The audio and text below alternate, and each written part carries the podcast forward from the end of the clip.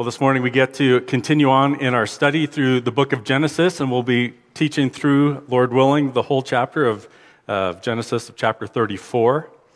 And you'll see in your outline that I've titled it Delays, Disobedience, and Destruction. You can, if you want to, throw deceit in the middle of all of that as well, or encompassing the whole chapter in itself. Um, and we'll see that pattern um, displayed throughout this chapter as we work through it. But this morning, if you would turn with me to Genesis chapter 34, um, we will read through the text, pray, and see what the Lord has for us from His Word.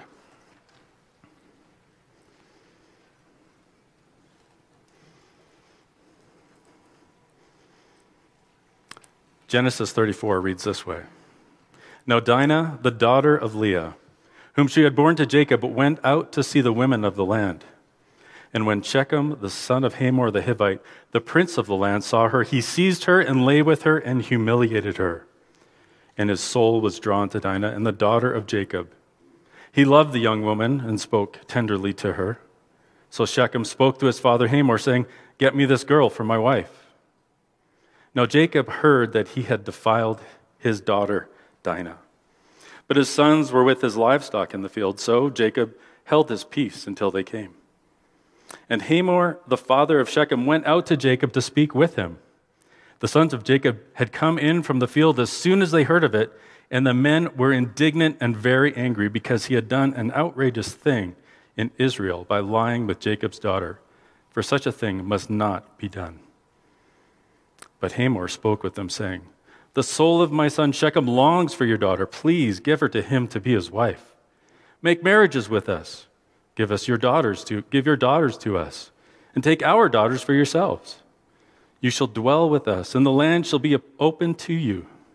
Dwell and trade in it, and get property in it. Shechem also said to her father and to her brothers, Let me find favor in your eyes, and whatever you say to me, I will give. Ask me for as great a bride price and gift as you will, and I will give whatever you say to me. Only give me the young woman to be my wife. The sons of Jacob answered Shechem and his father Hamor deceitfully because he had defiled their sister Dinah. They said to them, We cannot do this thing to give our sister to one who is uncircumcised, for that would be a disgrace to us. Only on this condition will we agree with you that you will become as we are, by every male among you being circumcised. Then we will give our daughters to you, and we will take your daughters to ourselves, and we will dwell with you and become one people. But if you will not listen to us and be circumcised, then we will take our daughter, and we will be gone. Their words pleased Hamor and Hamor's son Shechem. And the young man did not delay to do the thing because he delighted in Jacob's daughter. Now he was the most honored of all his father's house. So Hamor and his son Shechem came to the gate of their city and spoke to the men of their city, saying, These men are at peace with us. Let them dwell in the land and trade in it. For behold, the land is large enough for them. Let us take their daughters as wives, and let us give them our daughters. Only on this condition will the men agree to dwell with us to become one people, when every male among us is circumcised, as they are circumcised. Will not their livestock, their property, and all their beasts be ours? Only let us agree with them, and they will dwell with us. And all who went out of the gate of the city listened to Hamor and his son Shechem. And every male was circumcised, all who went out of the gate of his city. And on the third day, when they were sore, two of the sons of Jacob, Simeon and Levi, Dinah's brothers, took their swords and came against the city while it felt secure and killed all the males. They killed Hamor and his son Shechem with a sword and took Dinah out of Shechem's house and went away. The sons of Jacob came upon the slain and plundered the city because they had defiled their sister. They took their flocks and their herds, their donkeys, and whatever was in the city and in the field, all their wealth, all their little ones, and their wives. All that was in the houses they captured and plundered. Then Jacob said to Simeon and Levi, you have brought trouble on me by making me stink to the inhabitants of the land, the Canaanites and the Perizzites. My numbers are few, and if they gather themselves against me and attack me, I shall be destroyed, both I and my household. But they said, Should he treat our sister like a prostitute? This is the word of God. Let's pray.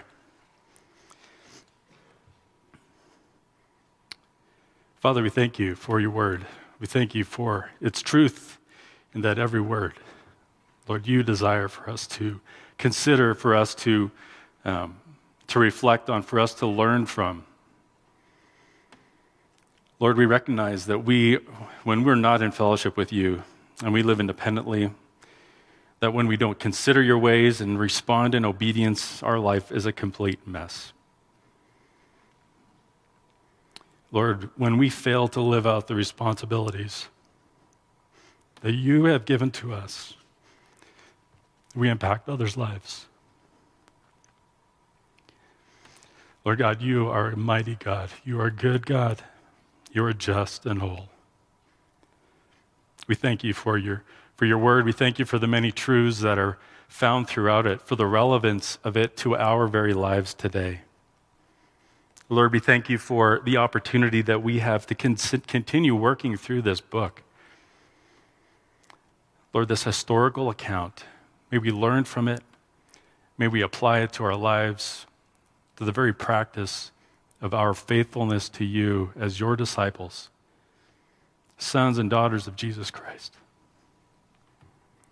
So we thank you and we rejoice. In Christ's name we pray. Well, it's quite a passage.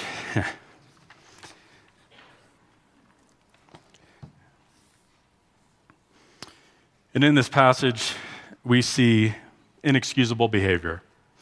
Inexcusable behavior and treatment of Dinah. We also see a lack of response at all from her father Jacob. And we see an incredibly sinful response of her brothers. One thing you may have noticed while we read through this chapter is the lack of the Lord being mentioned. Did you hear his name? Did you hear the sons? Did you hear Jacob going before the Lord in an outcry with outrage to what had been done to Dinah? God is not mentioned in this chapter. Jacob and his family were acting just like any other pagan people group. And they're going to track through this passage. We're going to consider Jacob specifically. We're going to see his delayed obedience to God. We're going to read and see his lack of care for his kids, even though they were adult kids. We'll see his passivity. We'll see how he concedes his responsibilities to his sons when they step, step up to lead. He doesn't interject, though he interjects later and scolds them. His concern for himself and his inheritance to God is what we recognize in the very end of this passage. There's three points before we get into the numbered points in your outline. And the first one is man's delay to obey God is sin. Man's delay to obey God is sin meaning we believe that we know better than God. We believe we know when we should start to be obedient to what He has for us. He's sovereign, He knows all things, but somehow we think we know better. We pro- profit nothing of true value by postponing being obedient to God's commands. Rather, on the contrary, we bring His just judgment upon our very life. Secondly, in your notes, man's passivity to God's commands is sin. Man's passivity to God's commands is sin. God's commands to us are not there for our choosing. It's not a buffet where you go and you select the commands that you want, and like this one, I want to be obedient today, maybe that one tomorrow. This one I can do, that one is too difficult. This one is an idol that I don't want to respond to today. I want to keep worshiping it in my life. The Spirit uses our knowledge of God's commands in our lives to drive us to obedience. When we're in God's words and we hear of His commands, His Spirit is instructing us to live them out. Not only that, the Spirit equips us to live a life that is pleasing to the Lord. Lastly, the third point there man's passivity to God's commands is sin. We did that one. Next one. Man's prideful path is separation and disobedience to God, or you can put in sin if you would like. When we delay or are passive to God's instruction, we're considering ourselves to be the very Lord of our life. We say that Jesus is our Savior, we say that He is our Lord, and our life should reflect that. Our life should reflect the very um, understanding that God is God of all things and He's the God of my life today and tomorrow. As Bob prayed, Thy will be done. But when we, when we delay being obedient to God, when we're passive to Him, when we walk in our pride, we truly are saying, My will be done, as opposed to Thy will be done. So today we're going to look at Jacob's example throughout this chapter. We're going to consider all that has transpired in this passage. And the first thing that we notice in chapter 34 is actually leading into it. Genesis 31 13, we hear that God says, I am the God of Bethel, where you anointed a pillar and made a vow to me. Now arise, go out from this land, and return to the land of your kindred. Where's Jacob? Where is his family? Well, he's on a slow journey. And in fact, in chapter 33, verse 19, we're informed that he's actually purchased land. He's not just passing through Shechem, he's actually purchased land here. He's becoming a temporary or at least or a permanent or possibly a temporary resident. He's got interest involved with these people with this people group. He buys land in Shechem. He purchases it from Hamor, where he had pitched his tent. And Hamor is the father of Shechem, who ends up doing this egregious act against Dinah. Point number one in your teaching outline delayed obe- di- obedience is disobedience. Delayed obedience is disobedience. Commands from God spoken directly to you must be obeyed according to his timing and his instruction. How does God speak to us today? Speaks to us through his word, by his spirit, gives us clarity and, and understanding of what his word is saying. And every day as we are in his word, we should be hearing his voice. Read it out loud. That's how you can hear God's voice audibly. You might be familiar with the verse in James chapter 4, verse, 9, verse 17. So whoever knows the right thing to do and fails to do it, for him it is sin.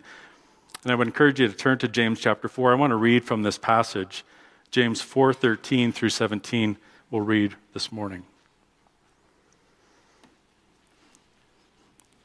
We might, we might regularly practice the term as the Lord wills, and this is where this passage comes from.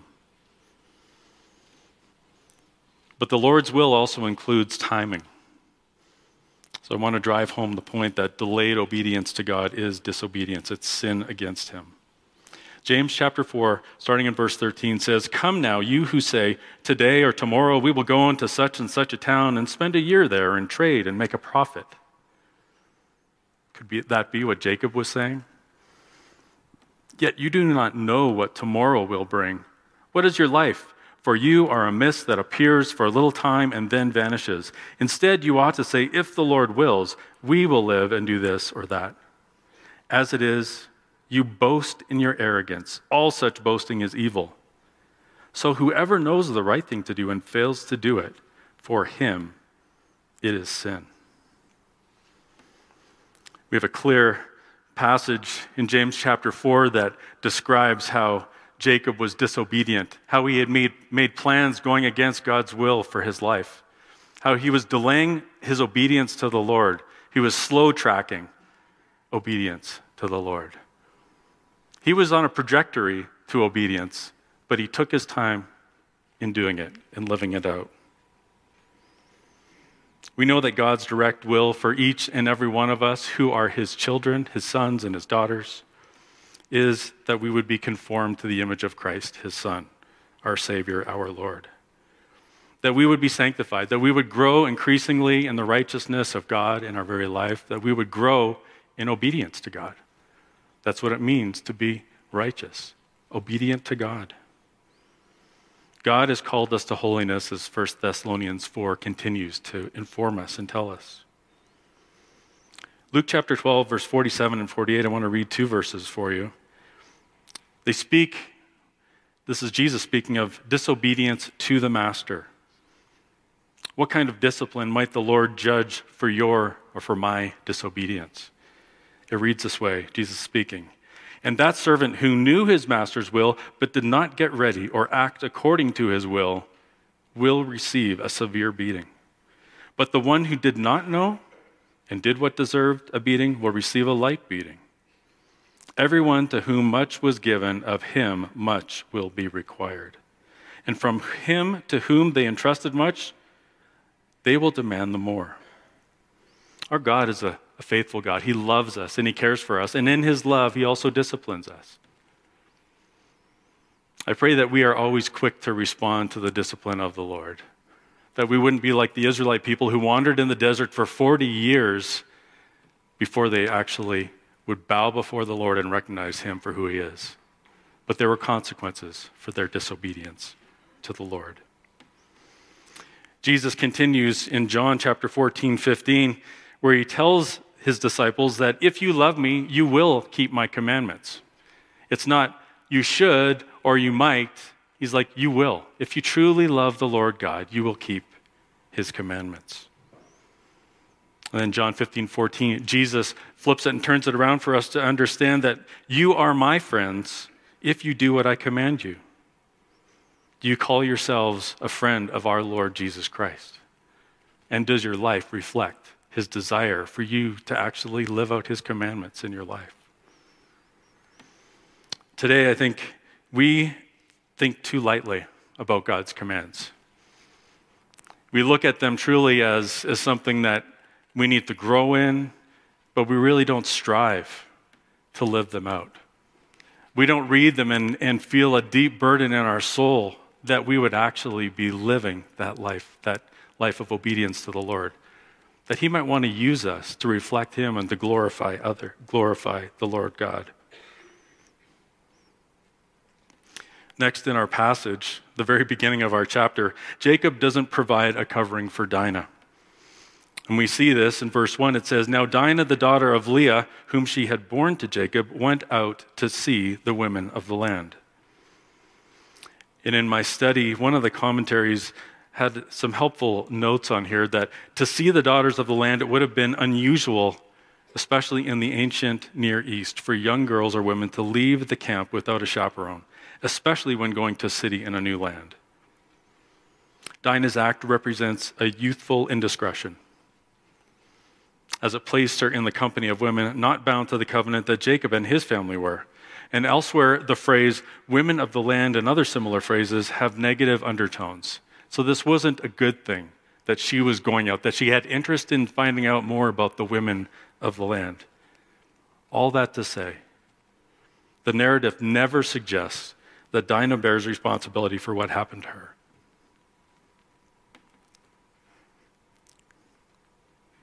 We continue on in verse 2. And when Shechem, the son of Hamor the Hivite, the prince of the land, saw her, he seized her and he lay with her and humiliated her. She's violated by him, she's raped by him. Verse 3 to 4 is such a bizarre passage. It says, His soul was drawn to Dinah, the daughter of Jacob. He loved the young woman and spoke tenderly to her. So Shechem spoke to his father Hamor, saying, Get me this girl for my wife. Point number two in your teaching outline our disobedience puts others at risk this terrible act that just happened, what was Jacob doing? He was living disobediently to God's commands. He had not brought up his family to obey the Lord's commands. They were idolizing other nations. They were living in a way where they wanted to be part of what was happening. Back in Genesis 18, 19, for I have chosen him that he may command his children and his household after him so, the generations that we are looking at today, that he may command his household after him to keep the way of the Lord by doing righteousness and justice, so that the Lord may bring to Abraham what he has promised. We certainly don't see righteousness or justice throughout this chapter. In fact, it was Jacob's disobedience to God that had his family where they were and that showed an interest in being amongst the people of the land, right? He's the one who purchased the land. He said, We're going to stay here. We're going to be part of this land. We're going to see, you know, who these people are. We're going to live harmoniously, maybe in unison with them. Was that God's desire? No. It was that he would be on his way to Bethel. Next, we uh, see in this passage where Jacob hears of Dinah's defiling, and he holds his peace until his sons return from the field. Hamor, Shechem's father, is the one who petitions Jacob to give Dinah in marriage to Shechem, and he, he requests an alliance of the peoples in marriage. Not only that, but also in trade and also with land. And then in this passage, we see, see how Shechem asks for favor. He doesn't show any sign of, of remorse, he asks, doesn't confess and ask for forgiveness. He asks for favor in the eyes of Jacob and the brothers and, the other, and offers anything of his that they might want in return for Dinah as his bride. Point number three disobedience reflects our pride and selfishness. Disobedience reflects our pride and selfishness. Verse 5 reads Now Jacob heard that he had defiled his daughter Dinah, but his sons were with his livestock in the field, so Jacob held his peace until they came. And Hamor, the father of Shechem, went out to Jacob to speak with him. I don't know how that's possible, how he could hold his peace. Certainly, Jacob was not thinking of Dinah. He hadn't gone to rescue her. We don't hear of that. Where is Dinah? We, we read later on that she's actually still with Shechem. He hadn't gone out to his sons. Maybe he had sent word to them. We continue on in verse 7. The sons of Jacob had come in from the field as soon as they heard of it. Did they hear of it from the servants, from other people in the clan? And the men were indignant and very angry because he had done an outrageous thing in Israel by lying with Jacob's daughter, for such a thing must not be done. Jacob's sons were indignant and angry. Such a thing must not be done. He defiled the name of Israel. They don't mention what he had done to Dinah. They're concerned about the name of Israel to whom they were representatives of. They were concerned about themselves. We don't hear specifically of their concern for Dinah. We don't hear that they demanded her release. They didn't ask where she was. They didn't ask that she be returned or to know where she was, never mind how she was. They were concerned for their name and honor amongst these people. The next passage in verse 8 continues on with the story, with this account. Hamor spoke with them, saying, The soul of my son Shechem longs for your daughter. Please give her to him to be his wife. Make marriages with us. Give your daughters to us, and take our daughters for yourselves. You shall dwell with us, and the land shall be open to you. Dwell and trade in it, and get property in it. Shechem also said to her father and to her brothers, Let me find favor in your eyes, and whatever you say, to me I will give. Ask me for as great a bride price and gift as you will. And I will give whatever you say to me. Only give me this young woman to be my wife. So Hamor makes this petition for Dinah's hand in marriage for his son Shechem, the one who had done this terrible act against her. And Hamor attempts to sweeten the pot and to appease the men with adding to their wealth, right? Not only am I going to offer this price, but there's so much good in it, right? If you would just give your daughter Dinah to us for my son. Think of what you would benefit from it. He's trying to convince them. He tries to pay for wrong, but as we hear later, it was he had selfish interests as well. Then Shechem adds to his father's offer. Right? He has this desperate plea. He's like, whatever you ask, whatever would be a faithful bride price for Dinah, you just ask of it and I will give it to you. He specifically notes the bride price. As we continue on in the passage, Jacob concedes his authority and he passively allows his sons to deal for Dinah. He doesn't step up and take responsibility. He doesn't demand justice. He doesn't seek his daughter's hand that she would be able to be released from them and brought home to safety and comforted. Verse 13 The sons of Jacob answered Shechem and his father Hamor deceitfully because he had defiled their sister Dinah. The sons follow Jacob's practices. And it's not only Jacob's practices, we know going all the way back to Abraham, there's this pattern of deceitfulness. And so don't think that the ways that you live your life in front of your family, in front of others, is not recognized and is not followed by them. We're very quick to emulate what we see. So the sons follow Jacob's practices of deceitfulness, and they demand that the men be circumcised so as to not be a disgrace to them. Right? Again, they're concerned about themselves. Verse 14 says this They said to them, We cannot do this thing to give our sister to one who is uncircumcised, for that would be a disgrace to us. Only on this condition will we agree with you that you will become as we are by every male among you being circumcised. What was circumcision for? Was it to be with this people group? Circumcision was this amazing covenant between God and Abraham and his descendants. And they presented to, the, to these men as a way for them to be made right. If this condition of circumcision is not met, verse 16 says, then we will give our then we will if, the, if it is met sorry then we will give our daughters to you and we will take your daughters to ourselves and we will dwell with you and become one people. Clear to see that was not their intention. They had a plan. It wasn't, if not, we will take our daughter and we will be gone. Verse 17 says, But if you will not listen to us and be circumcised, then we will take our daughter and be gone. There's no ma- mention of Jacob's objection to this plan, his interjection to correct what was being offered. He sits there passively. Point number four our inactivity can lead to others' disobedience. Jacob should have stepped up and done what was right. Should have counseled his men and his sons and scolded them for such devious and deceitfulness. Verse 18 goes on in this account. Their words pleased Hamor and Hamor's son Shechem right? This was pleasing to their ears. They were like, okay, we're going to get what we came here to barter for.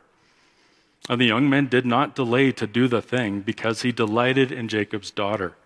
Now, he was the most honored of all his father's house, as we heard before, he was prince. So Hamor and his son Shechem came to the gate of the city and spoke to the men of their city, saying, These men are at peace with us.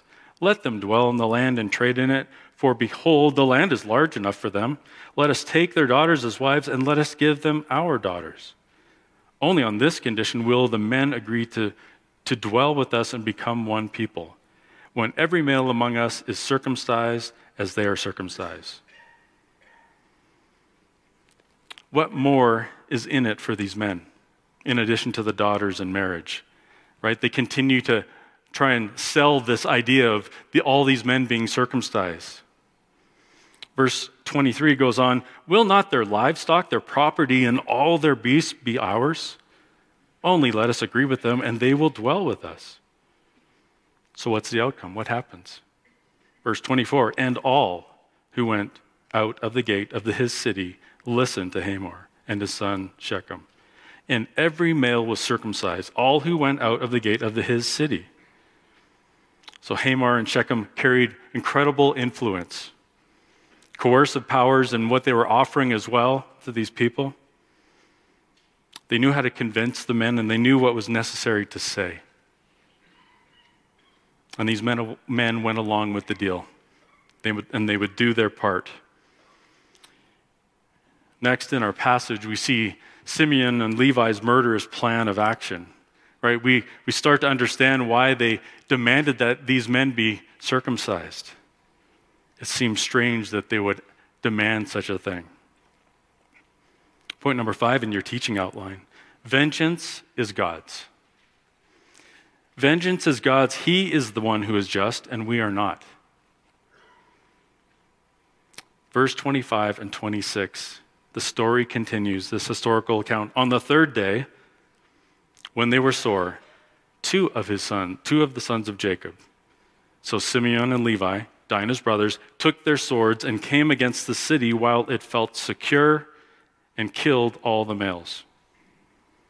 They killed Hamor and his son Shechem with a sword, and they took Dinah out of Shechem's house and went away.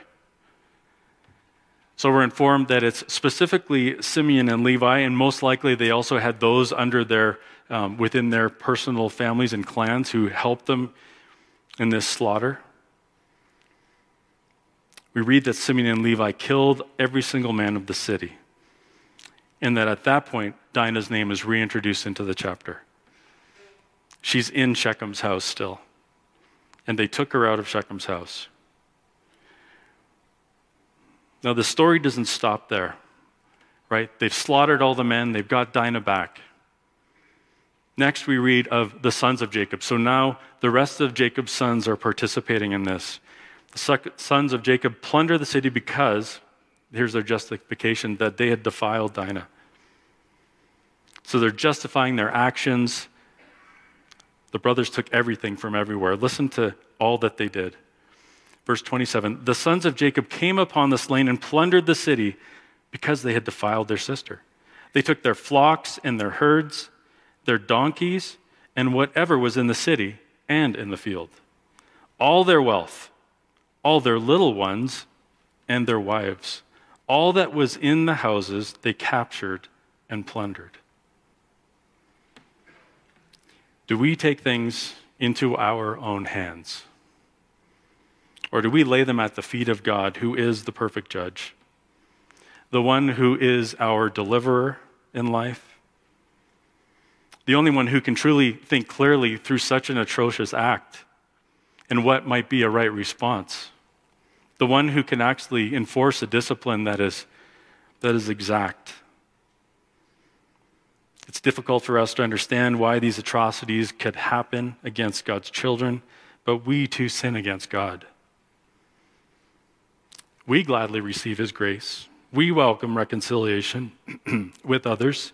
We pray for those who are our enemies. They need Jesus just like we need Him. Genesis 18, verse 20, remind us that, that God sees all things and He knows all things. There was an outcry that God heard, an outcry against Sodom and Gomorrah. What does God do? He goes out to see if the outcry was just. Is it true what I hear of Sodom and Gomorrah? And what does God do? Later in Genesis 19:24, the Lord rained on Sodom and Gomorrah sulfur and fire out of heaven. He overthrew the cities and the fields. The Lord is the one who is just. He's the one who um, enforces the discipline in his wrath. Psalm 37 reminds us that the Lord is the righteous one. If you would turn with me this morning over to Romans chapter 12, I want to read from that passage this morning. Romans chapter 12, and we'll start in verse 14.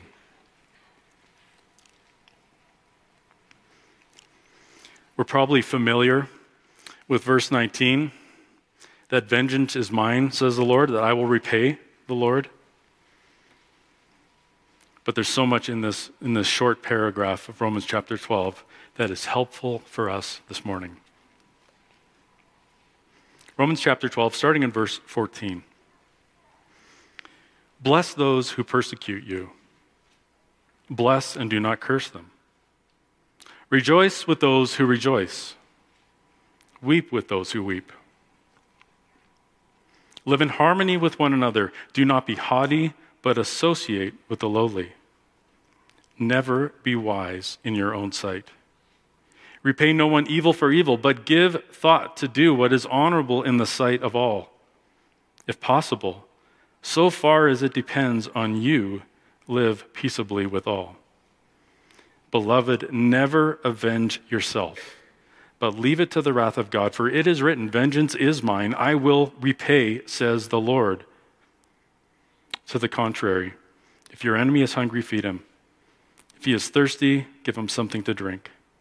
For by doing you will heap burning coals on his head. Do not be overcome by evil, but overcome evil with good. Vengeance is mine, says the Lord. I will repay, says the Lord. The Lord is truly just. Even as we read this passage in Romans, we don't hear of Jacob and his sons weeping with Dinah, who I'm sure was weeping. We're warned not to repay evil for evil, but to live in peaceful ways as much as it depends on us.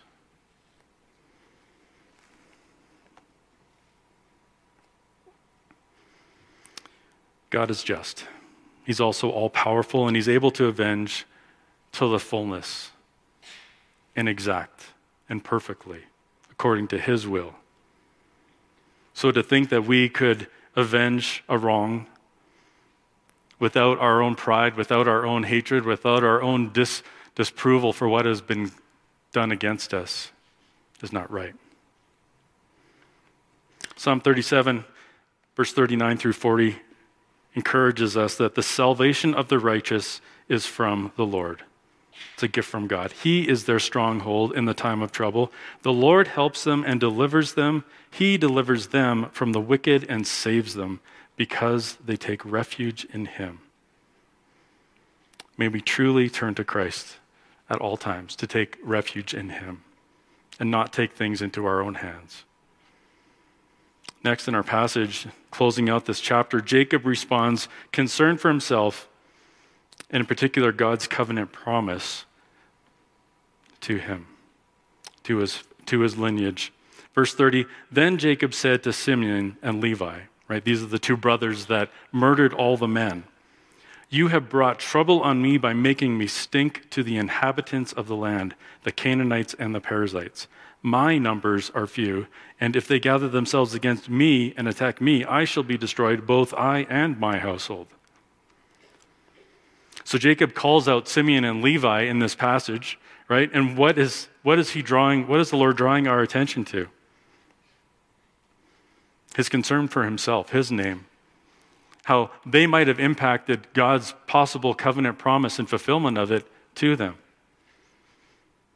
Simeon and Levi we're not, re- we're not committing revenge, which is retaliation in kind or degree, right? They didn't respond in kind in the similar way, nor did they act in a vengeful way, which inflicts punishment for an offense as retribution. It was hundredfold or even worse. Simeon and Levi respond to Jacob how? With this self justification question but they said, Should he treat our sister like a prostitute? That was their response. No remorse, no regret.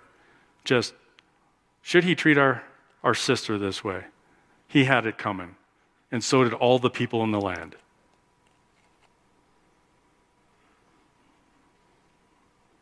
What happens when we are separated in fellowship from the Lord?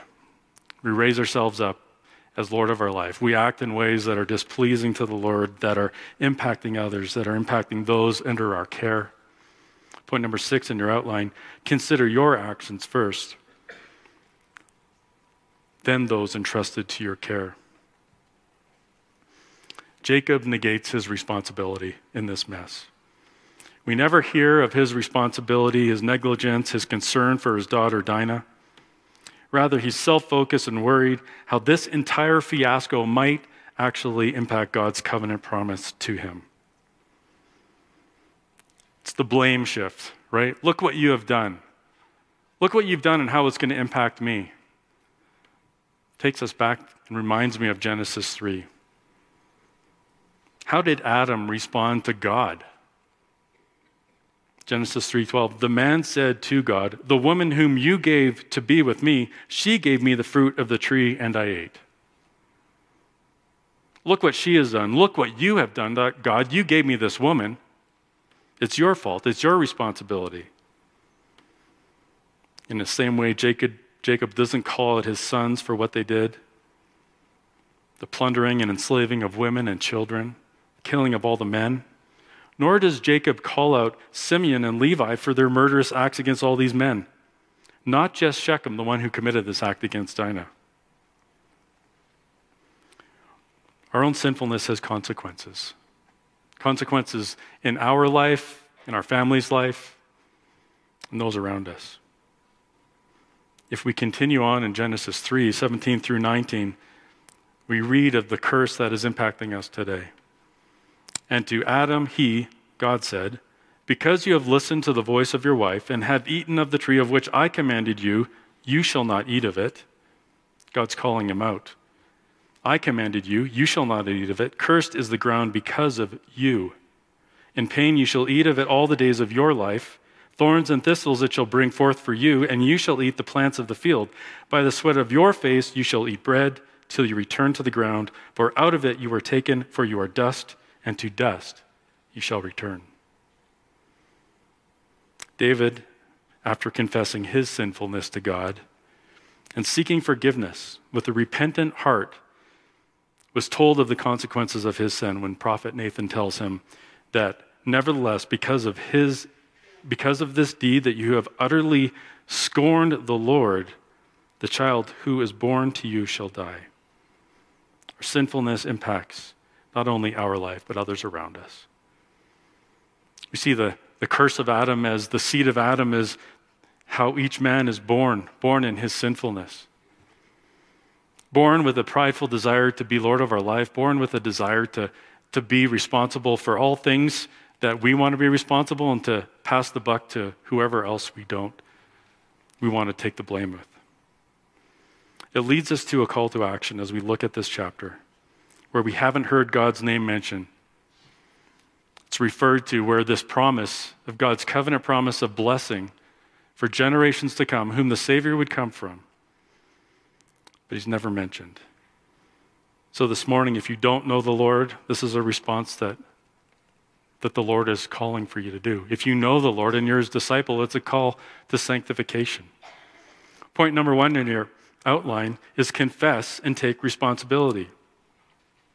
Confession is owning up to what you have done, saying, I have sinned against you, Lord.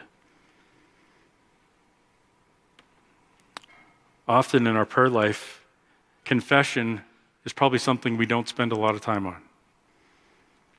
We might have those things that come to mind very quickly and we confess those and respond to them, but we really don't consider very deeply all that needs to be confessed. Proverbs 21 2 warns us, every way of man is right in his own eyes, but the Lord weighs the heart. Don't look at your life from your own perspective. Look at it through the holy word of God. Psalm 139, 23, 24 again, we read how David asked the Lord to search him. And in this, in this, that the Lord would actually convict him of any sin. God, in his grace, as 1 John 1 9 promises, if we confess our sin, he is the one who's faithful and just to forgive us of all unrighteousness, to cleanse us from it. We're to confess our sin against the Lord and receive grace from God. It's who He is. Let us not walk lightly in our sinfulness. Next, as we consider our ways confronting any sinfulness, after confession, we're to repent. Repentance is that turning in obedience to God immediately, right? No delay. When we know what we are called to do after we've, after we've confessed our sin against God, turn in obedience to God immediately. Proverbs 21 2 or 21 3 sorry goes on to say to do his to do righteousness and justice is more acceptable to the lord than sacrifice we know that god doesn't desire our, our sacrifices for sins that we have done he desires our obedience to him truly he desires us to confess our sin when we confess him but he would rather us not even commit the sin against him jesus called all of us to repent and believe the gospel, the good news of Jesus Christ, that He is the one who paid for our sins. He paid for them fully and completely. Then in Him we have new life, that we can live a life that's pleasing to Him as we, as we study His Word, as we take to heart His commands, and as we walk in the Spirit, in step with the Spirit, not lagging behind, delaying to obey the Lord.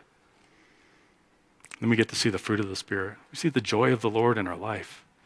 As we live a life that's victorious, as we live a life of abundance in Christ Jesus our Lord.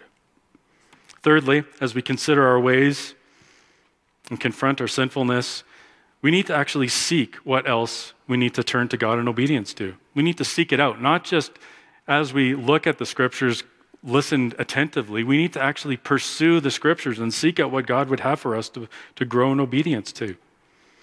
Psalm 119, I'm not going to read it this morning. Um, it's an incredible chapter. There's so much fruitfulness in it for, for you.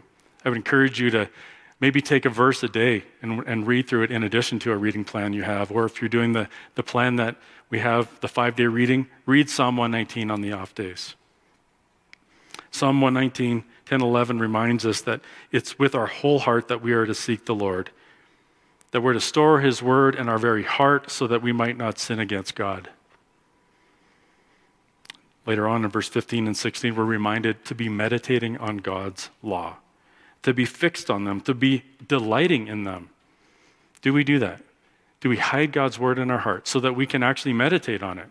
So, not only in the morning when we read it, but that we actually hide it in our heart, that we are memorizing His scripture, so later on in the day we can be bringing it to recollection, that we can be thinking on it and considering how we need to respond to it. Do you find delight in God's law? When you read a command and instruction from Him, are you excited and it's like, I can't believe I get to live in obedience to this command, to this command today. Colossians 3 is a great chapter that reminds us that we are to seek the things above, that we're to have our minds set on them, that we are to put to death all that is earthly, every single thing, and that we're to put on love with holy and compassionate hearts. Next in our outline, we're to confess, we're to repent, we're to seek, we're to practice. Practice quick obedience that glorifies God and blesses others. Practice obedience. It should be the pattern in your life. We're warned in 1 John 1 3 that we're not to be practicing sinfulness, that it shouldn't be the habit of our life. But the contrary of that is that we should be practicing obedience to the Lord. Should be our practice to honor and glorify God in all that we do and all that we say, including our, our, our um, thought life. 1 Peter 2:12 says, "Keep your conduct." Right? Don't worry about the others beside you. First, most importantly, recognize your personal responsibility before the Lord. Keep your conduct honorable so that when they speak against you as evildoers, they may see your good works, your good deeds, and glorify God on the day of redemption, of visitation.